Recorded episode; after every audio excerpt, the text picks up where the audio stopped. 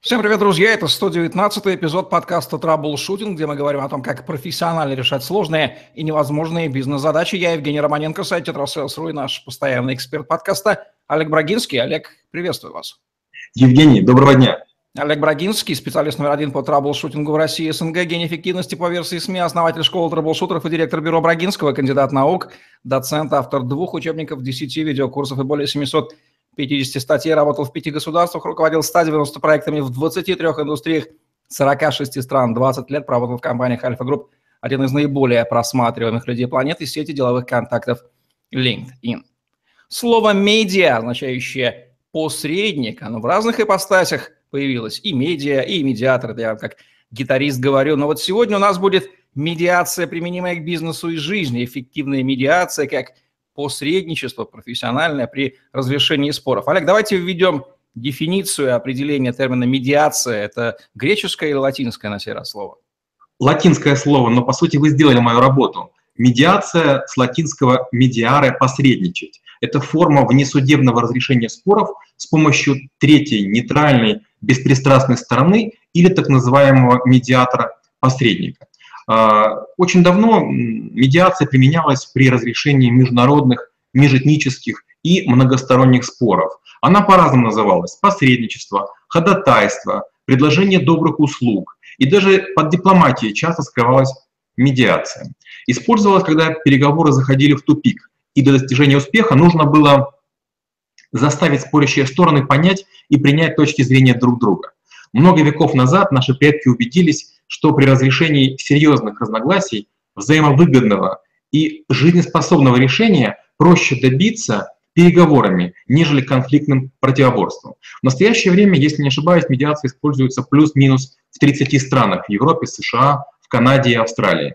А, насколько, опять же, память не изменяет, по-моему, около 90% а, правовых споров в США решаются во внесудебном порядке путем переговоров и медиации. Причины очень простые. Участие в судопроизводстве крайне дорогое и длительное, поэтому э, без помощи адвокатов там не обойтись. Цель медиации – это достижение согласия, решение спора или какие-то еще подспудные цели преследуются? Ну, например, изменение мировоззрения участников, там, расширение контактов. Что здесь еще может быть? Конечно, целей много. Первое – это нейтрализация негативных эффектов конфликта. Разногласия неизбежно э, сопряжены с кипением эмоций. Между тем, отношения требуют продолжения, и это продолжение не должно оставаться неприятным. Второе – это намерение обсудить, снять диссонанс между конфликтующими сторонами, проработать некую сложную ситуацию. В медиации должно быть найдено место разным точкам зрения, поэтому необходимо предоставить возможность каждой стороне равные возможности а, высказать свою позицию. Третье – это желание разработать план будущих действий или проект соглашения. В основе может лежать э, стремление сохранить неконфликтные отношения на будущее после развода или после раздела в бизнесе. Четвертое – это подготовка участников конфликта к тому, чтобы они в полной мере осознавали последствия собственных решений. И пятое – создание модели для разрешения конфликта в будущем. Очень широкий инструмент, очень универсальный, применимый практически, наверное, при любых спорах. Давайте конкретизируем, может быть, какие-то типы ведем, кому и в каких ситуациях жизненно-бизнесовых нужна медиация. Использование данной формы разрешения конфликтов возможно в таких ситуациях. Первое – это когда конструктивный диалог спорящих участников невозможен без обращения к постороннему для их конфликта лицу. Второе. Раздражение и эмоции настолько захлестывают стороны, что никакое эффективное общение между ними уже давно невозможно. Третье. Каждый из участников спора имеет мотивы, объясняющие позицию, которая ему кажется единственно правильной, но другая сторона не желает их выслушивать. Четвертое. Стороны могут желать сохранить конфиденциальность конфликта. И пятое. Есть готовность сторон открыто обсуждать суть конфликта с каким-то посредником. Кроме меньших издержек, как мы понимаем, на судебное разбирательство, а чем вообще медиация лучше других способов разрешения спора? Ну вот первое, что приходит в дело, судебное, что там еще может быть? Ну, безусловно, в первую очередь судебное, а второе, э, мы же сами живем там, где живем, поэтому понимаем уровень коррупции. Иногда стороны не рискуют идти в суд, потому что не понимают, какое будет принято решение. Молния может дать не в то дерево. Высокая эффективность медиации определяется ее базовыми принципами. Это равноправие, добровольность, конфиденциальность, беспристрастность и независимость медиатора. А, и также сотрудничество сторон. Получается, что если у нас уважаемый медиатор, которому все доверяют, то решение конфликта будет быстрым, дешевым и менее болезненным. В каких конкретных спорах, можно быть, прямо кейсы назвать, медиация окажется самым эффективным способом его разрешения? Могу предположить, что, например, развод между супругами. Вы абсолютно правы. В первую очередь это семейные отношения, особенно при разводе, когда есть раздел имущества. Второе – это какая-нибудь воспитательно-образовательная сфера – в сфере бизнеса и коммерции, конфликты между компаниями и даже их управляющими. Экономическая сфера, трудовые отношения и производственные. Финансовая и банковская система – это банкротство предприятий или частных лиц. Индустрия туризма и отдыха, где кто-то кому-то чего-то не заплатил или не предоставил. Система страхования и так далее. Давайте поясним, кто есть участники процесса медиации, каковы их роли, ибо их много. А, участниками процедуры медиации являются в первую очередь стороны. Это субъекты гражданских, трудовых и семейных правоотношений, желающие урегулировать спор с помощью процедуры медиации. Второе. Это медиатор, независимое физическое лицо или независимые физические лица, привлекаемые сторонами в качестве посредников в урегулировании спора для содействия в выработке решения по существу. Медиатором может выступать только физическое лицо. И третье – это организация, осуществляющая деятельность по обеспечению процедуры медиации. А, это так называемая саморегулируемая организация медиаторов, которые не участвуют в процедуре конкретных медиаций, но являются ключевой фигурой на рынке медиативных услуг.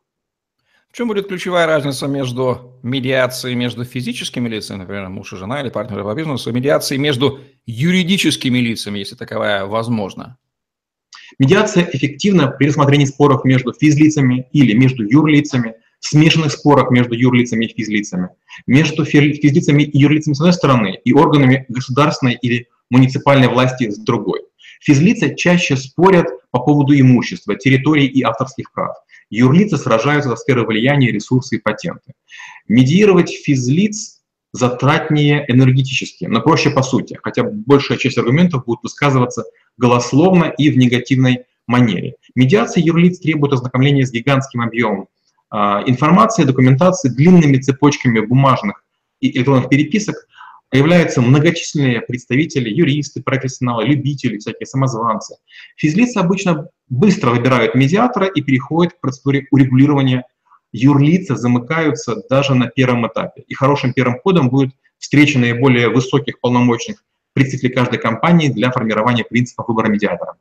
Можно ли назвать медиаторов конкурентом в какой-то степени судебной системе, или это скорее взаимодополняющие вещи? А, есть конкуренция, а есть, конечно же, и слабость. Решение суда имеет потом законную силу и будет исполняться приставами или системой пенитенциарной. А если мы говорим про медиатора, решение будет сделано гораздо дешевле, гораздо быстрее, чаще даже квалифицирование, но исполнение возможно только на добросовестных э, отношениях сторон. Что можно сказать о требованиях к квалификации, опыту и знаниям медиаторов, этих самых посредников людей? Это как раз такая очень интересная деятельность, которой не так-то много нужно знать. Я перечислю какие-то основные вещи, но сам закон о медиации, он помещается буквально на нескольких листах, то есть любой человек его в состоянии освоить быстро. Что нужно знать? В первую очередь Конституцию Российской Федерации. Второе – э, федеральные конституционные законы. Третье – это федеральные законы. Указы президента Российской Федерации. Постановление правительства. А, принципы медиации. Последовательность процедуры медиации, техники и приемы оказания помощи медиативной, а, знать кодекс профессиональной этики медиатора, основы гражданского права, основы социальной коммуникации. Ну, пожалуй, все. Где обучают на медиаторов? Вот такой вопрос. Э, есть много вузов, которые говорят, что их выпускники в том числе могут быть и медиаторами. А, насколько это верно, трудно судить. Но такие вузы, скорее всего, следующие. Первый – это Московский государственный институт международных отношений, или ГИМО. Второй – это Национальный исследовательский ядерный университет, МИФИ. Российский госуниверситет нефти и газа имени Губкина. Государственный университет управления. и, наверное, МГУ имени Ломоносова. Нам точно надо с вами заключить партнерские соглашения с ведущими российскими вузами, потому что хочешь не хочешь, а мы их рекламируем в привязке к конкретным навыкам. Надо будет об этом подумать. Как выглядит процедура медиации, каковы ее правила, писанные, неписанные и регламент проведения?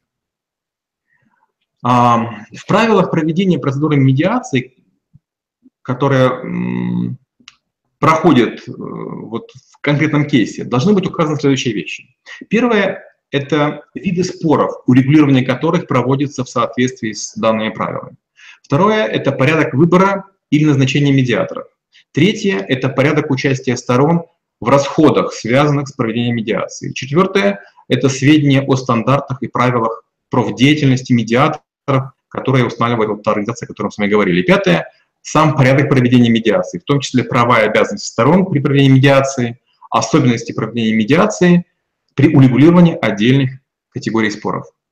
Как с правовой точки зрения регулируется медиаторская деятельность? Закон медиации, я услышал, саморегулируемая организация медиаторов, что еще? Вот основной закон, это как раз, вот, по-моему, 193 ФЗ от 27.07.2010 года. Он называется «Об альтернативной процедуре урегулирования споров с участием посредника». В скобочках процедуре медиации. Этот закон регулирует отношения, связанные с применением процедуры медиации к спорам, возникающим из-за гражданских правоотношений, в том числе в том числе и в связи с осуществлением предпринимательской и иной экономической деятельности, а также спором, возникающим из трудовых и семейных правоотношений. Каковы затраты времени и денег на медиацию и кто их, собственно, несет? Затраты денег и времени могут быть любые. Практикующий медиатор обычно адекватно оценивает сложность предстоящей работы, которая по своей трудоемкости, умственным и временным э, затратам, эмоциональным затратам ни в чем не уступает работе адвоката или судьи. Существуют такие варианты оплаты. Почасовые ставки, если стороны почти готовы договориться. Второе – это расчет цены медиации от суммы спора. Часто в расчет еще э, включают повышающий или понижающий коэффициент, отражающий сложность конфликта, документированность позиций и вообще возможность а, обращения в суд. Дальше, смешанный подход – это время и цена вопроса. Фиксированная оплата по факту достижения сторонами согласия. В моей практике я встречал суммы от 800 тысяч рублей до 10 миллионов долларов за медиацию. Со временем проще. Кто знает судебную систему, то понимает, что решение споров происходит путем регулярных заседаний, между другими спорщиками по иным вопросам. Поэтому медиатор практически всегда работает быстрее, тем более, что стороны заинтересованы в его высокой начальной квалификации. А можно ли при выборе идти в суд или в процесс медиации уже на первоначальном этапе оценить, что будет дороже и а, вписаться в правильный путь? Медиация всегда будет дешевле, а суд всегда будет дороже. Но часто э, стороны, недовольные решением медиатора, все-таки идут в суд потому что никто не может заставить сторону добровольно, вернее, не добровольно выполнить решение медиатора, а судебное, а судебное заседание уже все-таки фиксирует ваше, вашу обязанность подчиниться. Результаты процесса медиации представимы только в двоичной системе. Ноль не достигли решения, единицы достигли или есть нечто третье? Конечно, есть. Вот как раз э, судебная система, она обычно э, выносит решение прав, не прав и прав в какой мере или сколько должен. А в системе медиации как раз используется наиболее гибкий подход. А, как правило, пострадают оба участника, то есть не будет такого решения, при котором оба участника получат то, чего хотят. В этом и состоит особенность медиации. Стороны не защищают свои стороны, а медиатор пытается выровнять. То есть в суде мы доказываем, что лучше А или Б. А медиатор приведет А к С, Б к С и С и С предложит сторонам. Бывает ли медиация, где в споре участвуют не два, две стороны, а еще есть третья, треугольники, параллелограммы и прочее? Безусловно. Во-первых, это многосторонние споры, которые часто бывают, например, в случае территориальных споров, споров по разделу результатов сельхоздеятельности. Бывает такое, что и юрлица, и физлица ссорятся, скажем, с муниципальными какими-то органами власти из-за дороги, из-за какой-то трубы. Каковы риски участников медиации? Ну, естественно, риски есть. Первое – это нарушение конфиденциальности. Медиатор может гарантировать, что он сохранит а, конфиденциальность, и об этом обе стороны предупредит. Но гарантировать, что противоположная сторона ничего другим не расскажет, невозможно. Второе.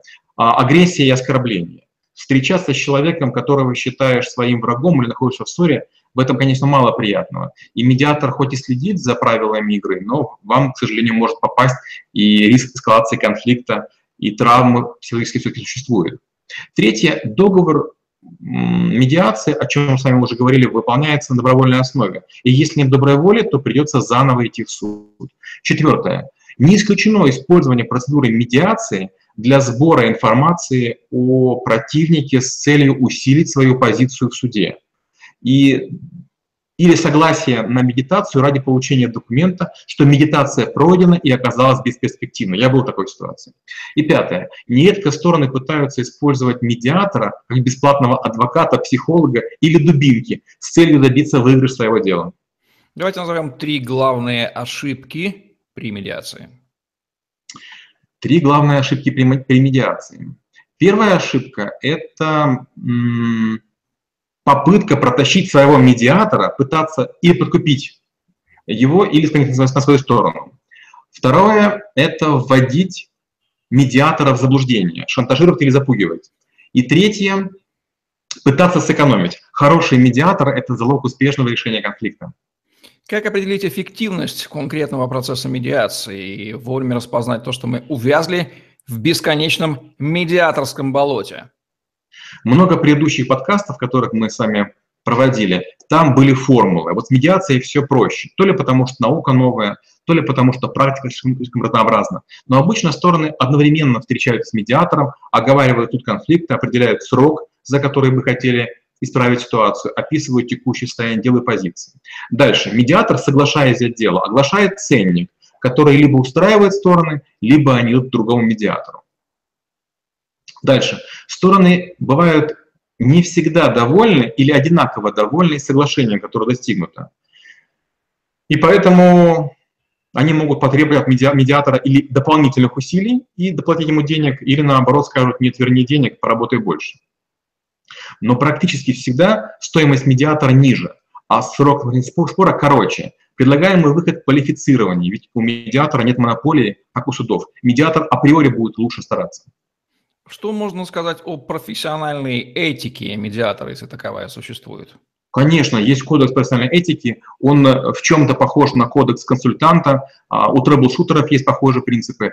Там действительно такие вот а, уравновешивающие характеристики. Быть честным, быть э, открытым, не утаивать, а, не собирать аргументы в пользу одной из сторон, не разглашать э, ход дела третьим участникам и так далее. Там строгая этика, такая очень правильная, красивая.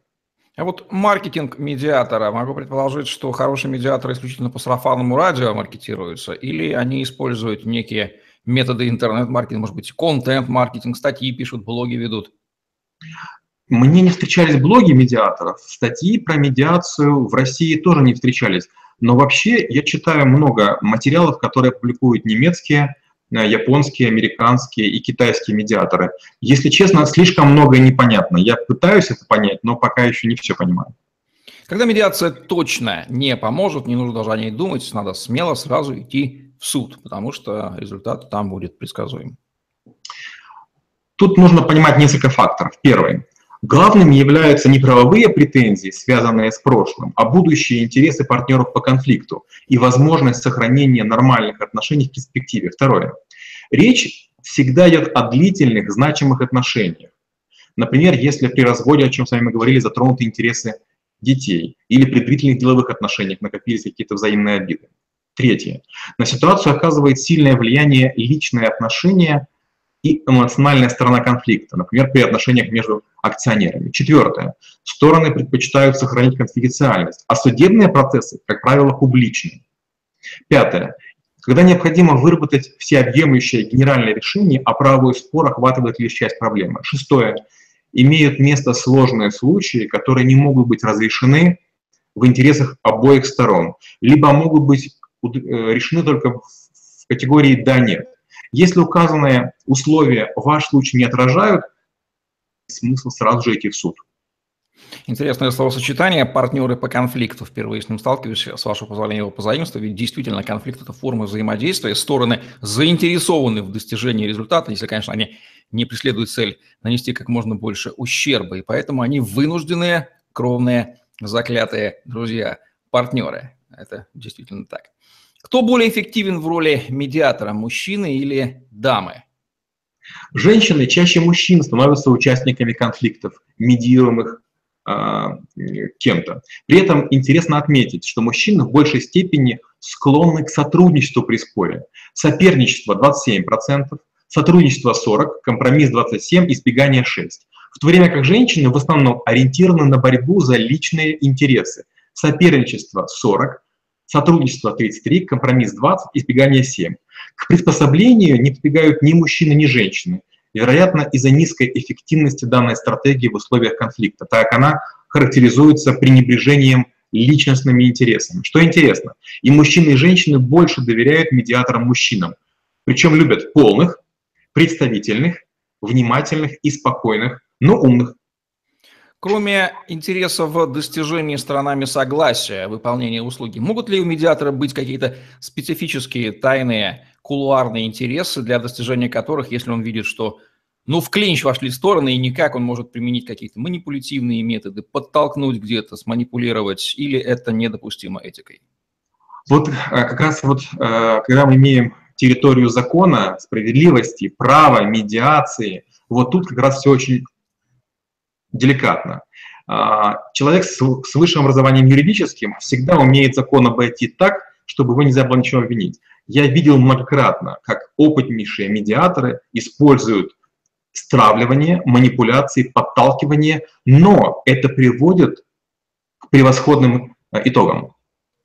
Психологическая устойчивость медиатора, ведь это человек, который между Сциллой и Харибдой двух ругающихся сторон, ведь ему нужно держаться, что можно о ней сказать? Это, это невероятно тяжело по разным причинам. Во-первых, за конфликтом людей вообще тяжело наблюдать.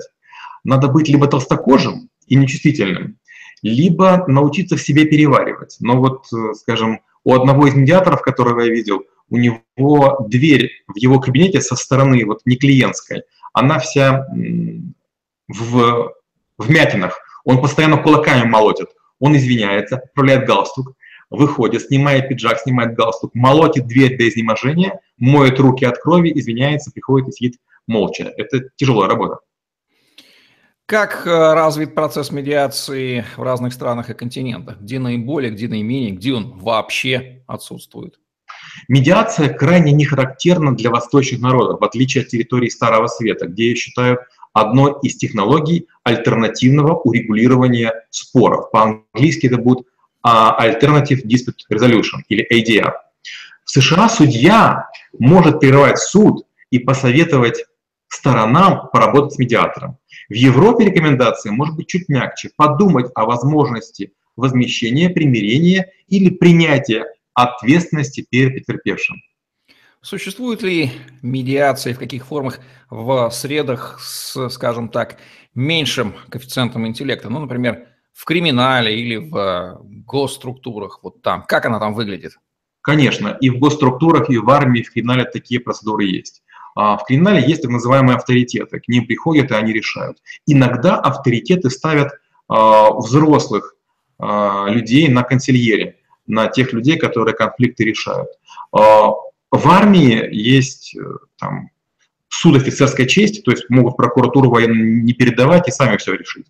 Среди чиновников тоже встречаются высокие шишки, договариваются, причем, опять же, кто сильнее, тот продавит. То есть, наверное, не совсем медиация. Наверное, все-таки медиация вот в криминальном мире, наверное, все-таки более, более чистая, даже чем среди бизнесменов.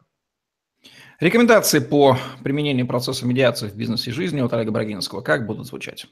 Ну, классически пять. Первое.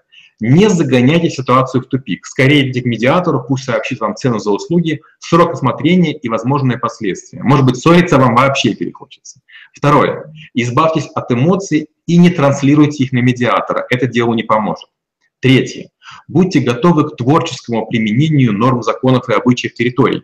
Гибрид решения может выглядеть странно, но он будет более гибким, чем судебное решение. Четвертое. Медиация учитывает опыт сторон, а не аналогичных конфликтов, что сделает процесс более индивидуальным и позволит уйти от схематичных подходов судей. И пятое. Ставьте под сомнение личность медиатора как можно раньше, если вас что-нибудь не устраивает или смущает. А, чтобы на финальной стадии не говорить «я вам не доверяю», поздно, батенька, прокомпасировано.